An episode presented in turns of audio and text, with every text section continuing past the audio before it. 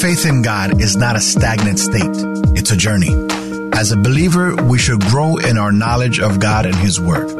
Walk with Alan Cutting and many other believers as together we walk the believer's journey. Well, aloha and welcome to the believer's journey. It's good to be back and good to be able to come back into the studio once again. Um, today we're going to talk about worship and we're going to talk about surrender. And my guest today is Ray Jones.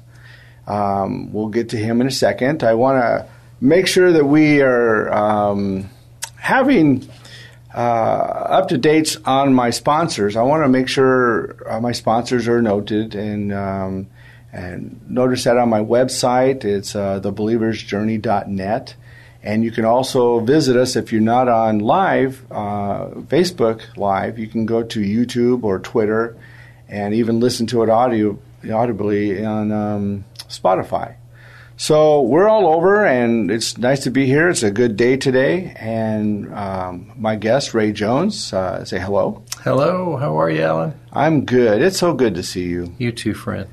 So, Ray, uh, I've known Ray for about 20 years now, and um, to me, he is uh, dear to my heart, and his wife, Andrea, is dear to my heart, and his sons.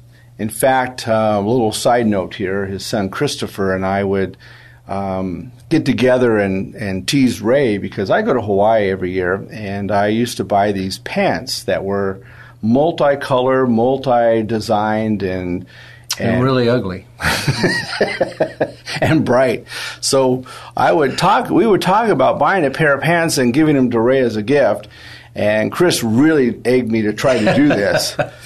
so um, I ended up never doing it. I think I think Ray was he always wore you know basic you know Texan wear, and um, so. Uh, anyway, it's been fun. His family is a really neat family. Anyway, Ray was uh, um, when I met Ray, he was a, worship leader at CBC Community Bible Church in San Antonio, and um, we were about oh 2,400, 2,600 people at that time, and it has grown to well, the attendance is about fifteen thousand. I think the membership about twenty five thousand. And Ray was an integral part of this, It's not one of the main parts and reasons why it, of the growth. Um, I could tell you one of the things I really appreciate about, appreciate about Ray isn't necessarily his worship style or everything, but it's his heart. And I think it's important uh, that we understand and listen to what Ray has to say today because I think uh, I've sat in his classes and listened to him, and I think he's just an incredible guy. Anyway, I want to introduce Ray Jones, and I'd like him to tell us about himself. Well, Alan, uh, thank you, and it's an honored privilege to be with you today. Um, uh, Alan, I, I, grew up in a Christian family, and so it was a very natural process for me to give my heart to Christ at an early age, about six years old, and and um, it it really did affect me, uh, even from the very beginning. Uh, new believers don't know very much, especially if they're young new believers, but I did know that I had a deep concern for my friends that they too would know Jesus, and and spent a lot of my time talking about the Lord to them, and uh, that that was kind of my introduction to ministry, if you will. At age 14, after about a nine month struggle and Lord's pulling on me, I surrendered to full time ministry, and so now for nearly 51 years, all I've done is uh, really uh, follow that calling in my life. I landed in worship ministry because I had particular gifts in music, but I never saw myself as uh, the chief musician. I just saw myself as uh, the person that prompted people into the presence of Christ through worship. And uh, it was funny that you you said something about style. Um, you know, when I first started, it was choir robes and pipe organs and handbells, and, and uh, you know, I, I, can remember the first time I, I, brought a guitar into church, and I, I, I can tell you that uh, style is uh, is a moving target, continual moving target, and so uh, when you go to the mission field, they have their own different styles, and it's it's not it's it's not about style. It's always been about heart, and um, it's also not about the level of performance, although I believe our gift of worship should be excellent. I think it is uh, all about giving uh, God a welcome or an entrance into our, into our our meeting, and uh, the worship is not for each other; it's it's for Him alone. And so, uh, about uh, two and a half, well, two two months, two years, two months ago, uh, I left CBC, and now I'm traveling exclusively, mentoring, teaching, training um, young worship leaders all over the world, and so um, uh, it's been a real exciting, uh, exciting period. Even in the COVID, uh, pr- since March the eighth. Um, we have done a lot of, of Zoom conferences and, and a lot of um, a lot of telephone counseling and that kind of thing. But things are beginning to pick up now, and we're starting to do some some outside dates once again. Good. You know, it's interesting. I um, when I mentioned I sat in your classes, I've listened to you talk. I think I told you one time. I think you have a real gift in teaching. Oh, you're sweet. I think that um, one of the things that you have always done and have always said while you're on the platform is that it's not about us. Right. It's all about Jesus. Right and uh, we did a song before. I was on the choir in the choir. My wife is in the choir, and so um, we did a song, uh, "Jesus at the Center." Yeah, it was Jesus and, be the center. Yeah. And I love this because it's it is true. One of the things that I, I always appreciated about, I guess it's a style, but I think it's more your heart, is that I've had family come from Las Vegas to visit, and my stepmother, uh, her name is Joan. Right she um, she actually went to the a Wednesday night choir rehearsal. Choir rehearsal, and she came back and says, "This wasn't rehearsal. This was church. this was worshiping. You know, this was all about Jesus." And yeah. it was just amazing. And then she came home from Sunday service, come back, and she said, "You couldn't tell who the worship leader was because."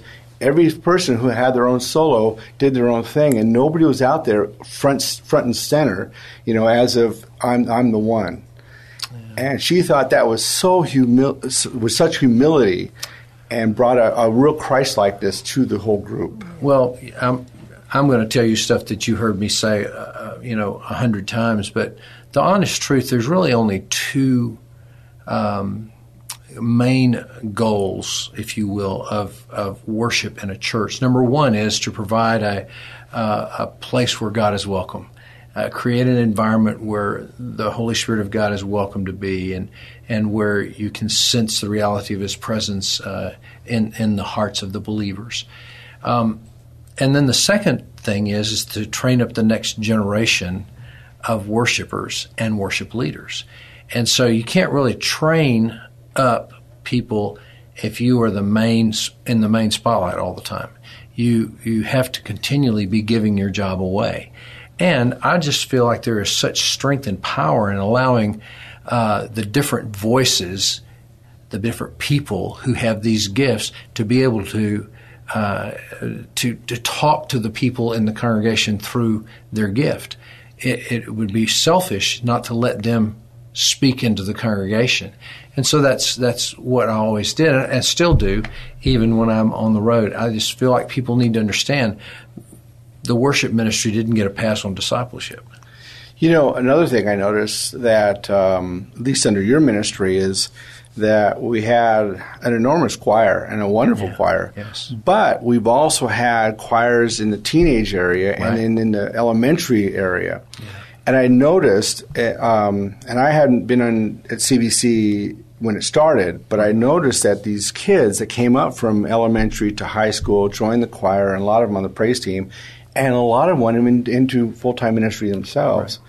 It was almost like you're training these kids because of the choirs. Right. You're training them to understand and to enter into ministry. Yeah. Is that well? That's that, that was my main method d- during those years, and, and and I still teach that method. We call it multi generational ministry or multi generational worship, And uh, yes, from the very from the four and five year olds, you'd go to their little choir rehearsal on Wednesday night, and it was the cutest thing. And you would ask them what they were doing. They said, "We're going to lead our parents in worship." I mean, from the very beginning, they may, might not understand any of the concepts. We began to teach them the language of worship, so that so that as they came up, they were they weren't uh, acknowledged as the performers in the church, but they were acknowledged as servants in the church, leading people into the presence of Christ.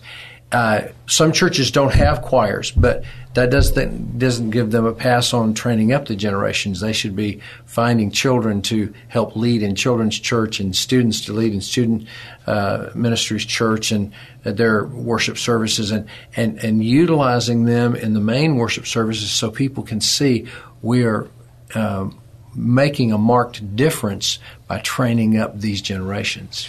Yeah, and, and it's interesting because you and Robert were really a, a, an interesting team. Right. Because I was also involved in the baptism part of it and other ministries in the church, uh, teaching. I've done the teaching right. for 20 years.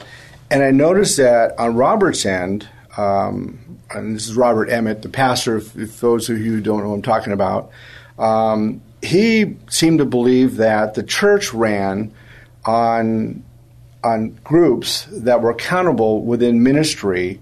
And then you would always mention how we have these accountability groups that were are really the ministry, and then we come together on the weekend for celebration. Right. Which is kind of like the steps I when I read on the Old Testament. Right. A lot of the feasts and festivals and and uh, getting together was about celebration. Yeah. A lot of it was around the table at home uh, in, in, in the homes, and people would gather for Shabbat and and and uh, and celebrate every every week. But uh, but when they came together, it was sort of like you had all of these little sparks in the community came together as a bonfire. They it, it ignited this this cel- celebration of, of, of worship and and and exhortation, and that's what we we really that was what we really were striving to do all along, and. Um, I, I will tell you, it wasn't always that way. Uh, it was intentional on our part because I can remember early on as we were kind of introducing modern worship to the congregation, uh, not everybody was happy uh, about it because we weren't doing their particular style or their particular songs or whatever. And um, but I would show up really early in the mornings um, before the rehearsals, before the sound checks, and all that and I would just go through the building and I would just pray. I said, Lord, please, would you just create a spirit of celebration as the church gathers today? And, you know, after about two years, you just started seeing this urgency in their spirit when they came in. It was, it was, it was quite remarkable. The Lord, um, I think the Lord used that, um, that heart of worship, and, and, and it was one of the main elements of growth for the congregation. Wow. Yeah. Um, I um, I know that you and I have something in common. Um, I go to Moldova about every year, and you go to Moldova, um, and um, I know that the people that I work with over there, the different church groups or missionaries, uh, they talk a lot about you because you bring over a worship conference. Is that what it is? Uh, so um, I got involved with that team uh, many, many years ago, and um, uh, actually on the board of, uh, of directors for uh, KBC Ministries uh, there in, in Kishna. But um, the the one thing that I loved about going there was, remember, Moldova was a former uh, state of a region of uh, USSR, and so they were under communistic rule for so so many years. When they became an independent country, um, they they began to allow uh, Christian groups to come in and teach, and we came came in early in that process, and it was not so easy the first first time I went, but uh, it has opened up so significantly, and now churches are are popping up all over the region, and so we've we've begun to do some regional work and bringing these all these worship pastors and their teams into these conferences.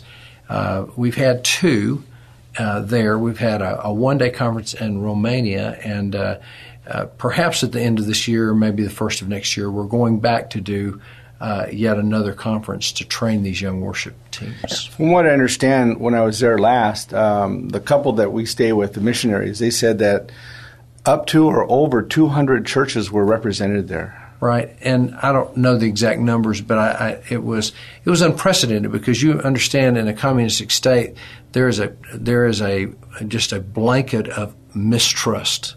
No one trusts anyone, and so for me as a worship pastor or a pastor to send my team to another church for a conference was unheard of. You just did everything within the context of your small church.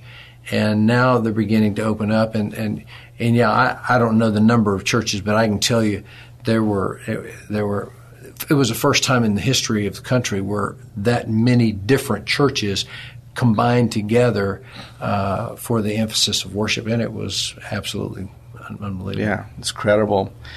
One of the things that we did at Community Bible Church that I I just have high on my list is the fact that we recorded CDs, and they were impeccable. They were just top quality wow. CDs.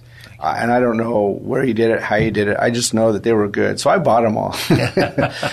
but the neat thing that you did was that you made sure that for every CD that you sold, that one would go into the mission field somewhere in the world. Yep. Yeah. Do you know about how many? I, well, I, that that number is going to be it, it's going to be in the multiplied thousands. Uh, we had some great stories about that. Um, a friend of mine went to Uganda and they were in a village, a grass hut village, had one light hanging from the roof because they had recently got electricity in the village and and from that light there was an extension cord which led to a CD player and they walked in this hut and, and our music was playing in the middle of Uganda um, and that was pretty that was pretty phenomenal. Um, we lost count. Probably uh, there were probably over 35 different countries where our music was going. Many of those countries, our music was playing on their radio stations, not Christian radio mostly, because most uh, countries, especially third world countries, don't have Christian radio. Um, but one of the neatest stories was um, during the middle of the Iraq War, the heat of the Iraq War. Uh, I got a letter from a chaplain, and uh, their headquarters had uh, been set up in one of Saddam Hussein's uh, former palaces. He had many, and uh, every Sunday, uh, our they were using our CDs to lead these men and and women in worship during the war torn zone in, in one of Saddam's palaces. So that was that was a pretty cool story. But that that's been all over the world. In fact, in Russia and Moldova. Um, we had the first Christian concert in uh, one of their public concert venues, and um, it only set 900 people. Um, when we got there, the room was full, and the pastor had to get up and say, If you are a believer in Jesus, I'm going to have to ask you to leave because there were hundreds of unbelievers that were trying to get in. We got into, they got filled up the room. The believers went outside and prayed, and we began to sing. Well, we got to uh, one of the songs that you'll remember, old song we used to sing, "Revive Us, Revive Us, O Lord." That you know, please send your Holy Spirit. Well, we started singing that song in English, and they started clapping and singing along because they had been playing that song on uh, public radio there for for uh, about 18 months before we got there. So uh, God really used that music to to uh, generate uh, opportunity for us to uh, to share the gospel. I know um, one of the missionaries that we support. Uh, his is Radu Kukos. He said that he actually started the way he would help learn English was by listening to Christian music. music. Uh, I remember there was a show on TV, and it was a secular, I don't know, news show. I don't right. know if it was 2020 or something like right. this, with a guy who was a um, a cab driver. Right and they were doing the show about something, and in the background, in his car, was playing one of our CDs. Yes, it was on television. I mean, like national TV. I thought this is. I got cool. several calls. Did you know? Also, a lady got off the airplane in Belize, and uh, over the the music system in in Belize, uh, there was our music was playing. We did over fifty two records uh, in my tenure there, which is phenomenal. I mean, but children and students, you know, and, and, and all those things, some Spanish, and uh, we even did one in Russian uh, that we uh, recorded with the team from Moldova. And, uh, you know, it's just amazing because those those recordings can minister twenty four seven anywhere on the planet, and uh, it's Yeah. it's, it's quite a legacy. I'm still doing those, but not not at CBC, but uh, still producing music for uh, for the church. Yeah, I follow you. I noticed you did something in Houston, I think with Tommy Walker. Yeah, well, I, I did I did a Christmas record with Tommy Walker in California, but I did one in Houston at Champion Forest. Actually, I've done two there, and now we've done two Spanish. We took those records and turned them into Spanish, and so we're utilizing them in uh, Spanish-speaking communities. That's incredible. Um, your ministry um, that you have, uh, Radiance Ministries, tell us about it. Well, when I left CB, Radiance has been in, in effect for many, many years. Uh, I've been traveling and teaching and, and doing mission work and and uh, uh, leading for conferences and that kind of thing for a long time. But when I began to do it full time, it was uh, April of uh, 2018, and um, and so we've made about 320 personal appearances since I left in in those 27 months, and and uh, it's basically four things. I still go to local churches and work with teams on the weekend. Uh, we'll do a Friday and Saturday kind of clinic thing. On Sunday, we'll lead worship and and, uh, and I'll preach on worship. Um, I like that because it keeps my finger on the pulse of the local church. And then we do, and all size churches too, which is we really like that. I mean, from the smallest to the largest, it's really. And then the second thing we do is conference work, and it's re- regional, sometimes national, sometimes international conferences where you get uh, a group of worship leadership together and you, you teach and train and, and worship together. And then we, we have been doing uh, some worship uh, leader retreats. We're doing uh, worship leader couples retreat, but it's very small and intimate. And uh, it's when we bring couples in and, and just spend about three days together diving really deep in, into life, uh, trying to uh, reinforce their intimacy with the Lord and with each other, and just encourage. Because, you know, a lot of times uh, people in ministry get battle worn and, and tired and, and, and beaten up a little bit. Yes. so uh, that that's really been a big part of our heart. And then uh, we have been doing uh, on a pretty regular basis now.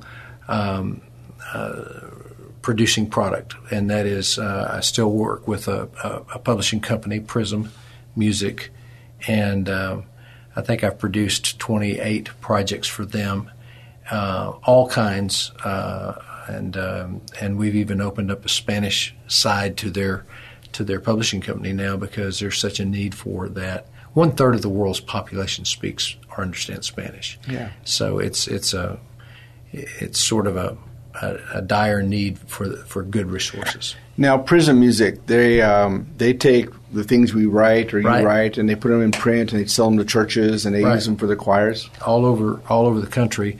Um, over 2,000 different churches in the country are, are using those arrangements. We would just, you, you know, you were there when we created it. We'd we would uh, get a new song, either write, write it or we would uh, find a so- song to cover, and then we would do an arrangement that made sense for choirs and, and write orchestra parts for them, and and so we've we've really used uh, used those all over the all over the country uh, as a tool. Because not every church has the resources that we had to do all that, and um, and uh, so we we were delighted. It was a, became a really strong part of our ministry. You know, it's interesting. Your last night at CBC, you and I had some words up at front, and um, and those are just between us. Yeah. And it was interesting because you asked me to call you the following evening, and so I did. And when I called and you answered, you were like, "Are you there?" and you were really kind of, I don't know. It was like you were, you were something was going on, and then then you answered, "Hello." I said, "Are you there?" Yes. He says, "You know, I'm so sorry, Alan. I just like the whole day has been." The phone has been ringing off the hook, and I don't know what's been going on. But I've got so many uh, engagements now. I don't know how to get there. and well, it was the Lord, and, and you know, uh, we we finished at CBC. We didn't, you, you know, you don't ever know what's next. I mean, you think that you know what you're going to do, or you have an idea of what you want to do, just like you did for this this radio program. You had an idea, but you didn't know how this was all going to come together. And but um, the steps of the godly are ordered by God. He He uh, leads us into paths. That particular day, I had had so many phone calls of people uh, encouraging us and hey, we want to help you. What can we do? Could you come to our church? Could you come to this conference? And I was at at the end of the day, I was just almost didn't have any words left because it, it was just overwhelming. Yeah. I remember there was something I said to you, and then you, you commented back, and I'm going to make a point about this is that I told you, I says, well, you know, Ray, you're probably one of the most sought after worship leaders in our country. And you said, I wouldn't have thought that. Those are your, your exact words. And I'm like, seriously? Mm-hmm. But you know, why I'm saying this is because what really comes with somebody who really that God opens the doors and continues and, and really does this is to people who are humble. And you've got a lot of nice, wonderful humility. Well, and and uh, of course you're you're you're saying all the nice things about me. There there there are plenty of warts on me, as you might suspect. But the reality is is that God gave me a verse years ago. It says, You younger men likewise be subject to your elders, and all of you clothe yourselves with humility. For God is opposed to the proud, but gives grace to the humble. Humble yourself, therefore, under the mighty hand of God, and He will exalt you in due season. So, if we remain in that humble position before God, God is going to put us in the place, uh, He's going to exalt us in the place that we, we need to be but simply as servants to build his kingdom. Yeah. And anytime a man gets bigger than his message, he's going to fail. And so um, the message is still at the forefront of my heart.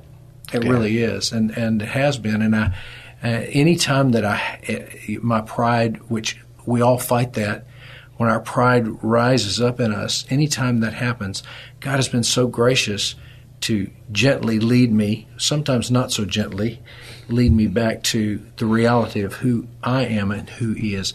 When we have the reality of who He is in our minds, humility is the position that we yeah. will assume naturally.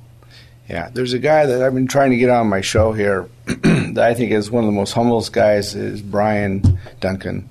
and he's like, "Well, I'm afraid of the microphone." And, yeah, but but he has he is so humble, and the and the works that he has done is amazing. Oh my gosh, he is he's an extremely gifted man, yes. and uh, and uh, he's a, a, creative genius, and um, you know he's traveled with me for nearly thirty years, and and I've taken him, I've dragged him all over the world, and. Uh, he'll say that he'll be the first to say, you know, that that's not my gift to, to talk in front of people, but uh, boy, you put him behind a keyboard and he he plays, he ministers. Yes. It's amazing. It's amazing. Okay, well, I want to talk about. I have um, I have my own particular thoughts and ideas of like what worship is, and we want to talk about surrender. Uh, to me, they go hand in hand. And um, however, in, in, my thinking, and, and, correct me if you think it's you know you think it's something's different, but I look at worship really differently than how the church sees worship. I think the church sees worship as we walk into the sanctuary, we sing songs, we worshiped. However, I see worship, I mean, my own personal definition is something like worship is the gift of me given to God without anything held back. Yeah. That's my personal definition. Yeah. You know, it's interesting. I, I, um, you know, worship is not about music. Right. Worship is an offering it's giving value to God, is what it is. And um, my my my definition that I wrote in our, my book years ago was worship is loving God. Um, so, uh, for for any person, you can be a, a parking lot attendant directing traffic into the parking lot and see that as an act of worship because you're you're serving. Um, you can be working in the nursery changing diapers and and uh, rocking babies, and you can see that as an act of worship because what you're doing is serving God. You're giving your love to God through your act of service. In fact, you remember uh, the Purpose Driven Life book, his definition in there uh, talked about uh, worship is your act of service when it is surrendered uh, to God. And so I, I totally agree with your definition. It's interesting. Um, I think a lot of a lot of the times we Christian type people tend to go to our dictionary for the meaning of what we see as such as worship or such. Well, I've talked about this before in other other uh, uh, times we've met is is, is uh, like the word believe or faith. We Right. go to the dictionary, and yet it falls short Yeah. because it's not even what the language is meaning. And so, for example, our, our dictionary says worship is the feeling or expression of reverence and adoration for a god or deity. I think that's what where we're at as a church. But you go to you go to the Hebrew, Right. okay, worship, okay, and the worship, uh, the Hebrew word is shakah. It means basically to prostrate, okay, to God or royalty. It's to bow down, to fall down, is to humbly beseech, okay, reverence, to, to stoop, okay, which is worship, which is totally different than a feeling of There's so many different uh, words that express express worship in the Bible language. Uh, that same word that you're talking about, translated into Greek, is the word proskuneo, which uh, is used when uh, the wise men find Jesus, and it says, "And they bowed and worshipped him." It's the act of bowing before royalty, as if you're kissing the hand of royalty.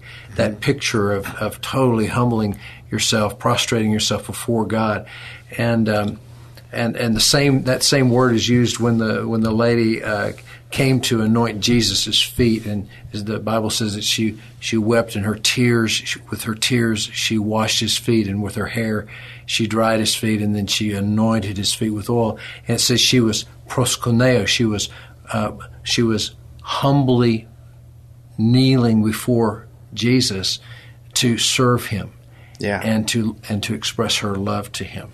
You know, it's interesting too. Is while I was researching a lot of this this last week, um, I ran across the word "serve," and it's interesting you brought up you know purpose-driven life because um, in some of the versions or translations they replace the word in the English I'm talking about, not the Greek, the Hebrew, but in the English they'll replace the word worship for the p- word serve. Yes. And so, I mean, here, and let me give you this definition of serve. Um, the word is abad, okay, and it's often used uh, toward God. It's to serve God, okay. It's to, um, by implication, to be serving or enslave or bond service. So when we look at how the definitions or, or how the words have translated into the English, and they and they inter- react these two, worship and serve, I'm wondering how close they really are to the very actual act of honoring and serving and following God. Right. You know, in the 12 tribes of Israel, there was one tribe that was specifically designated to to to serve in the in the act of, of acts of worship, uh, the Levites, the entire one, and then there was another tribe uh, of the twelve that was named Judah, which literally means the tribe of praise. So, um, and that is the tribe from which Jesus uh, came. He was uh, you know, he was the lion of the tribe of Judah. And so I'm, I'm thinking that, um, and, and every time you read about the acts of worship in Old Testament especially, you can see that they were continually acts of service to God to express their love toward Him. And so, and it's, it's understandable that when Bible translators translated from uh, Bible language to English, that many times they would they would use the word serve as opposed to using the word worship because they were, in a sense, interchangeable. The worship definition is much broader than serve, but it is based in service. Right. Yeah. In fact, um, even the word praise is even a, a totally separate thing because, and I've got this down too. How you like that? And it's a verb, and basically it means to praise, to commend, to uh, to boast, to shine. And so I was reading this article about Psalms, And it says that Psalms actually should be called more about praise Right. because The book of praise, The book of praise, yeah, because most of it is all about praising God. In fact, there's a whole section there that all it is is praising Him. You know, there's um, I, I do a teaching on on on worship. I call the worship cycle. You've heard me teach it, but the five elements of praise, uh, five elements of worship, uh, begin with praise and thanksgiving. Uh, those are interchangeable words as well, but they do have very separate definitions. Thanksgiving is telling God thank you for what He's done, and uh, praise is telling God uh, or, or blessing God for who He is, for His character, His nature. But they function as the entrance into the presence of God. And then adoration, that's worship. That's what we do when we get there. And then we go from worship to, I mean, from adoration to confession. Confession is a very integral part of our worship, both confessing of our sin, but also confessing of who God is and uh, our place in His kingdom. And then it is uh, it moves from confession to proclamation. That's when God speaks in worship, and uh, God is not obligated to speak to us in worship. He is not, but He does because He's a good God, and that's that's how He functions. And once we get into His presence, we certainly can hear His voice much louder. And then the last uh, element of worship is response. And so all of those are different words, but all of them are worship. And so this is why uh, I, I say that it's a broader perspectives uh, of of just one single definition. It it, it encompasses many many uh, elements of worship, uh, but once again, it begins with a humble heart. Worship can't happen if we don't acknowledge there's someone greater than ourselves. Yeah, absolutely. Um, you know, it's interesting. Um, and I've been to a lot of different churches. Yes. And, and I've worked in a lot of different churches. And um, it, it's interesting where when I was a, I didn't start going to church till I was like maybe 16.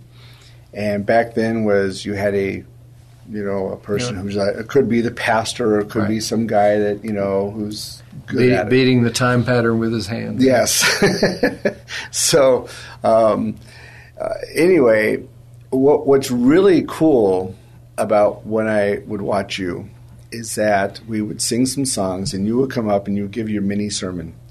a lot of us laughed about it, a lot of us talked about it, but you know, it was special because it, it gave us more than just, we're just singing to Jesus or about Jesus. It all of a sudden you brought in the whole fact about, you know what, we need to keep him center. We need to keep him focused. We need to really follow and, and and you know, you do this and a lot of worship leaders don't. Well, I, I, I, I preferred to call myself a worship pastor because I was a pastor first that just happened to do worship, you know. And you, you, you, you understand this that uh, the heart of a pastor is to to bring gold to his people, to to drop nuggets of gold into their spirits. And um, the cool thing about music is, you know, people rarely would leave a church building singing my sermons, but they would often be singing the songs that we sang together because it's stuck in their spirit. And my, I felt like my goal as a as, a, as a, a worship pastor was to drop these nuggets of truth to let them know why we were singing this song or what what this lyric meant, or give a personal story about how that song or the lyric or the message of that song had impacted my life personally.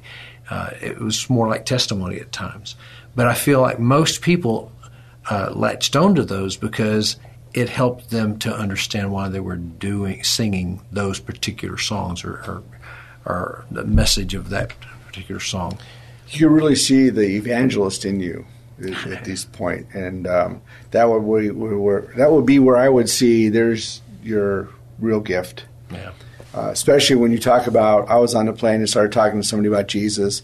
Every other flight, I'm like, who does this? I, I don't do this. And then 9 11 comes, and oh my word, tell us the story. You have to tell a story about what happened at 9 11. Well, I'll I'll make it brief, but I was uh, I was in Moldova teaching the seminary, and we'd done a series of concerts, but I'd send the band on back, and uh, one uh, it was one uh, afternoon there, one evening there, I got a phone call from my wife. She said, You need to go and see what's happening in our country.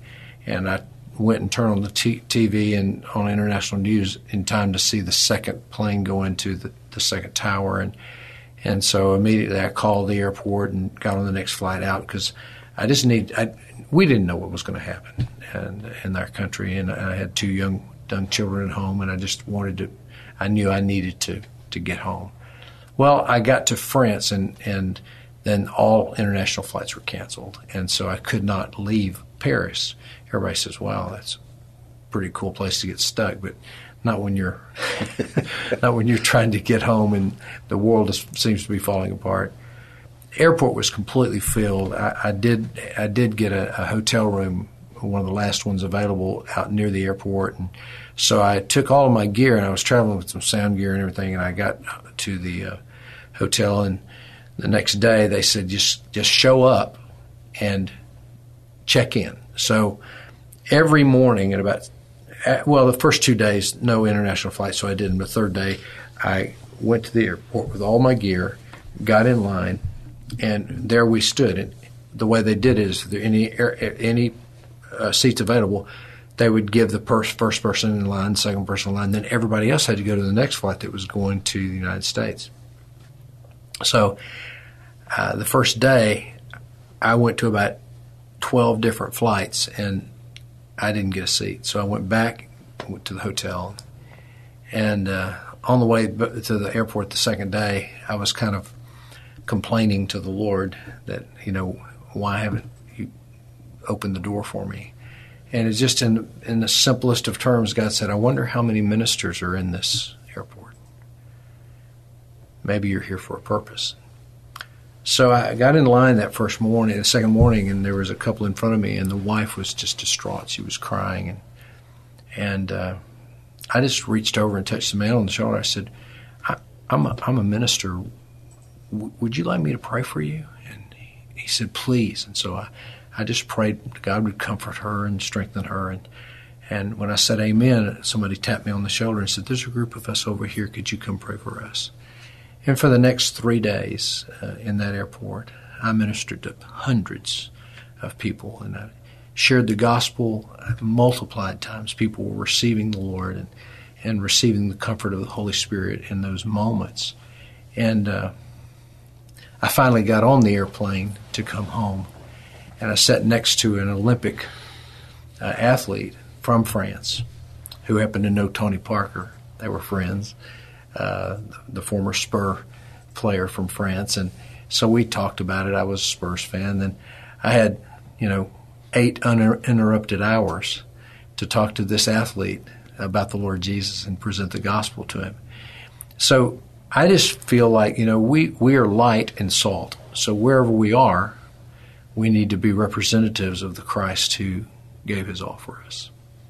It's an amazing story. It's, you know, it, again, it's back to, you know, Ray, it's, it's just so nice to see that you are an example to a lot of people hmm. about just, Lord, where, what do you want me to do here? Yeah. And, you know, where I'm going or where's the door window open and what do you want me to go through? Remember that old missionary from China you've heard me talk about her, Bertha Smith? She was in the Shantung revival and just a little bitty lady. And uh, one time I heard her speak, and she said, she said, don't pray, God use me. She said, get usable, and God will wear you out. And that kind of stuck in my spirit is that if you're available anywhere you go to be an instrument of God. He'll use you beyond your wildest imagination. And uh, I have a lot of musicians come to me and they want to be concert artists and all that. I said, well, listen, we're going to go into the jail and sing. Why don't you come with us? And their response many times has been, well, that's just not what I was feeling like I needed to do.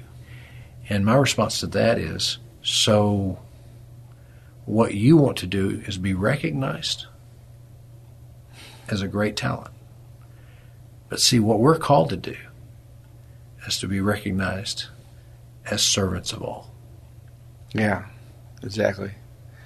You know, and it's in so many different fields um, that ministry is done.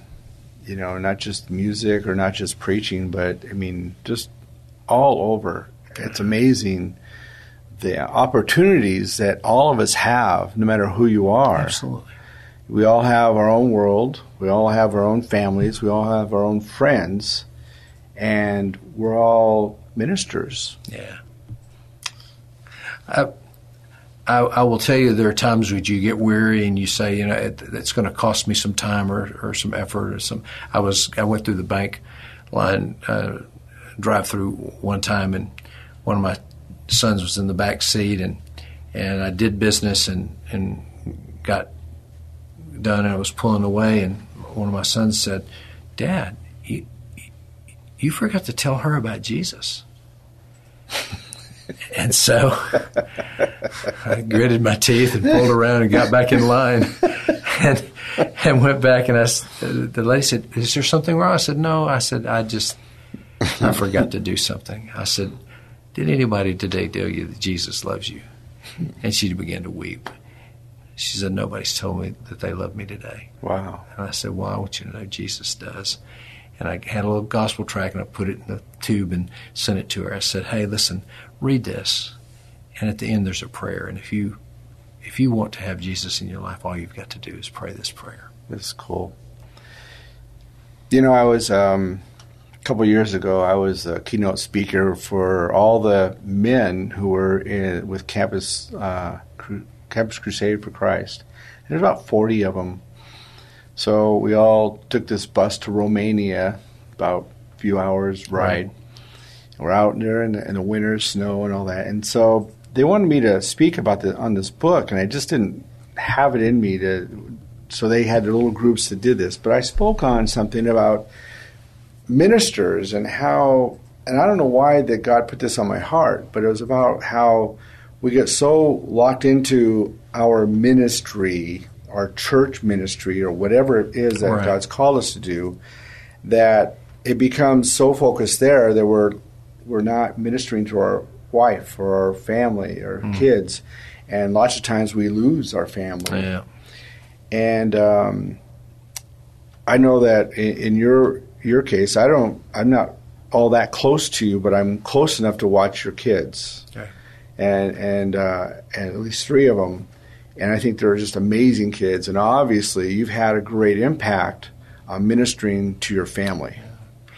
Well, I uh, I would probably say to you that I um, that part of my life um, became very very important as I would see children falling away from the faith, and um, and of course. Um, my, my kids did music, and so that was sort of a natural process for all us all to do music together.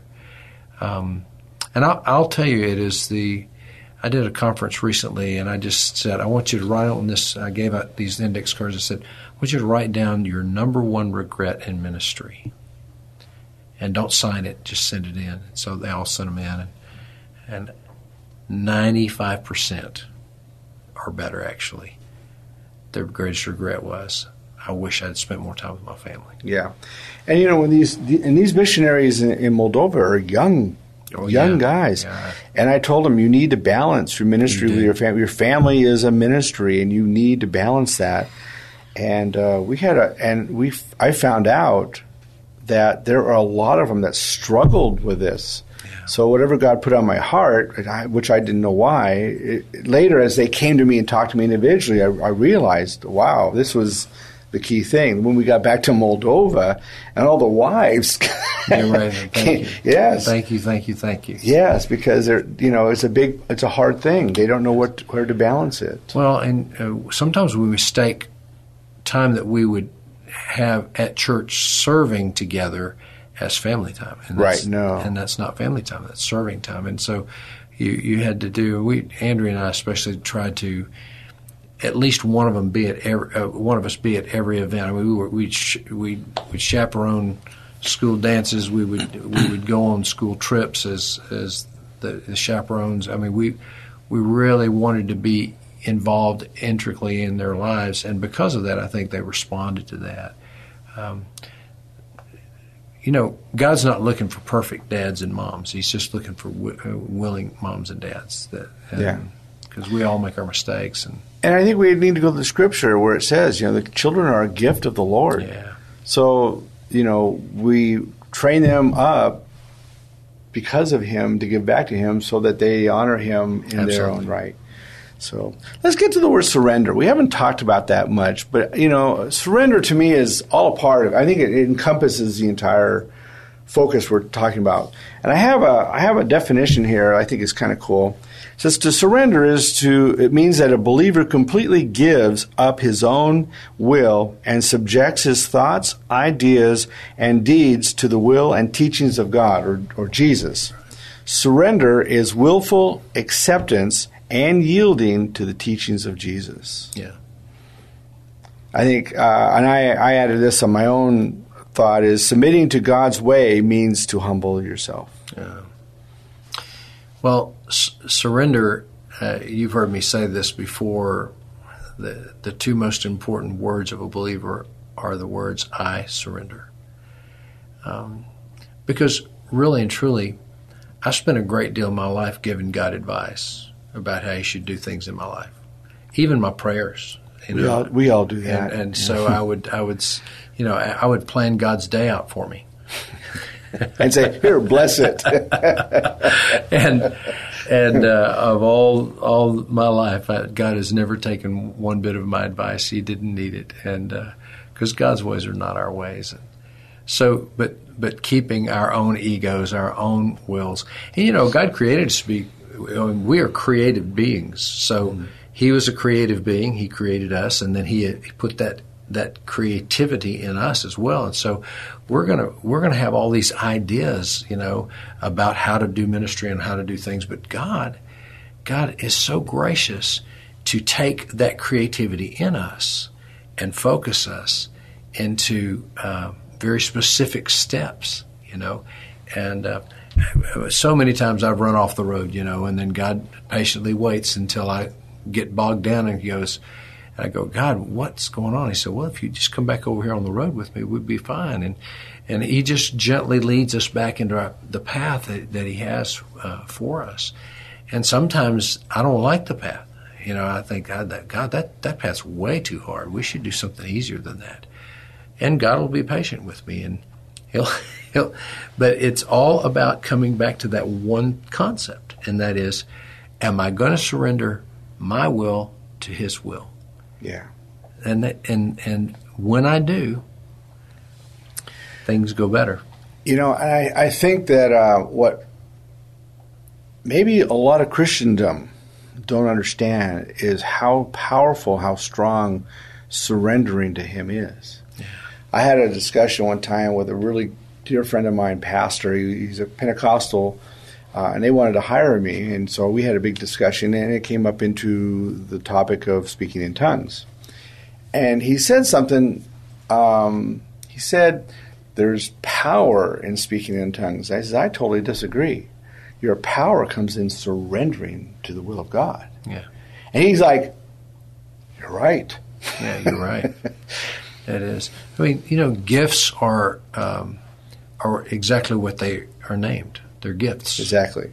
and so they're not they're not the the crux of our faith. That they are a result of our faith. God bestows gifts on us, and He bestows gifts on us for the reason of accomplishing what He called us to do. And so he, he wouldn't give me a gift of, of, of evangelism unless he intended to, for me to use it. use evangelism as part of my lifestyle and to challenge others in the in the area. So it is. You're right. It's it is surrender is the element that really drives everything else. It's it's the one act that we can we can't do without it. It's interesting. Probably my favorite, other than Jesus, but, you know, of course, that's being real funny about that. But probably my favorite character in, in, the, in the Bible is Joseph. Yeah. And I like Joseph because he's a guy that appears to be totally surrendered all the time, doing everything so that his he is honoring God.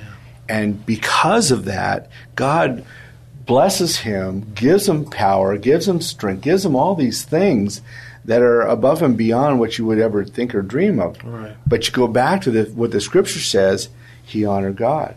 He, I had, a, had a friend that preached that a message from the from the prison to the penthouse or the prison to the palace, you know, and that's that's what that is. It's, Yeah. that's God exalting. It is, and I, I think that if if we Christian type people would realize the power in surrender, the power in worship, you know, and in all of us together, I think we could realize that we can be victorious in our walk, our life, all of this that we have, instead of feeling like we're beaten down. Paul, on several occasions, mentioned himself as the bond slave of the Lord Jesus, and here's a guy who wrote two thirds, but more than two thirds of the, the New Testament, and he, uh, but he, he recognized positionally where he was, and he used the word very strategically because the word, when you think of a slave, you don't think of a person who has has claimed his rights. You think of a person who serves uh, his master. Yeah, yeah.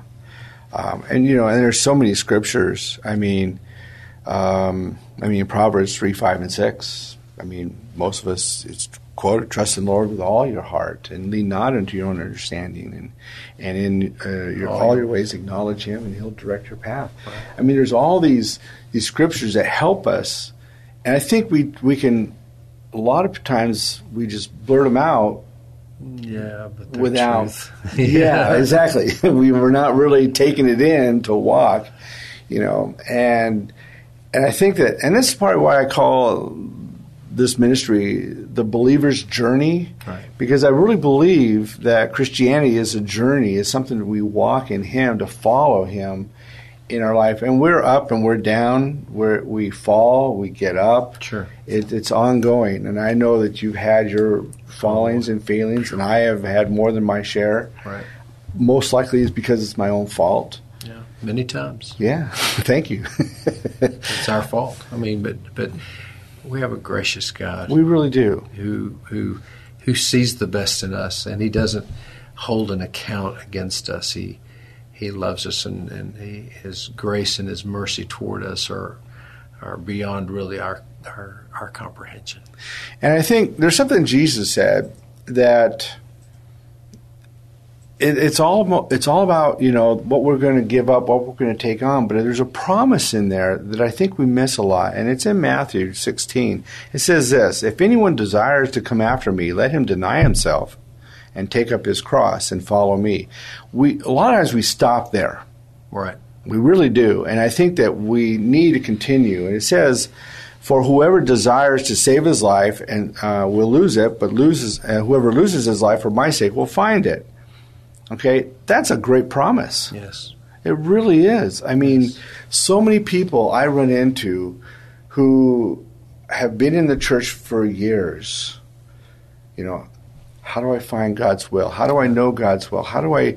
And, the answers are there. They really are there. He goes on to say, For what profit. What is the profit of man if he gains the whole world and loses his own soul? Soul. Jesus giving us the promise and the and the the expectation that we can be victory or victorious in Him Right. and have a victorious life. Yeah. And it really goes back to surrender. It really goes back to worship. It goes back to these very fundamental issues Right. of, of life within Him. I mean, what do you think? Look, you know, Paul said something when he said, uh, "For me to live as Christ and to die as gain." See, because I think what he was saying is, is whether I live or I die, I'm the Lord's. I, I you know, and uh, the older I get, the more I've got invested on the other side. So it really doesn't matter to me whether I'm here or in heaven, because I just want to be in His presence. That's all I want. I just want to be in His presence and doing His work, His will, His way, and and then uh, then forever be in a state of worship at the feet of our our Savior.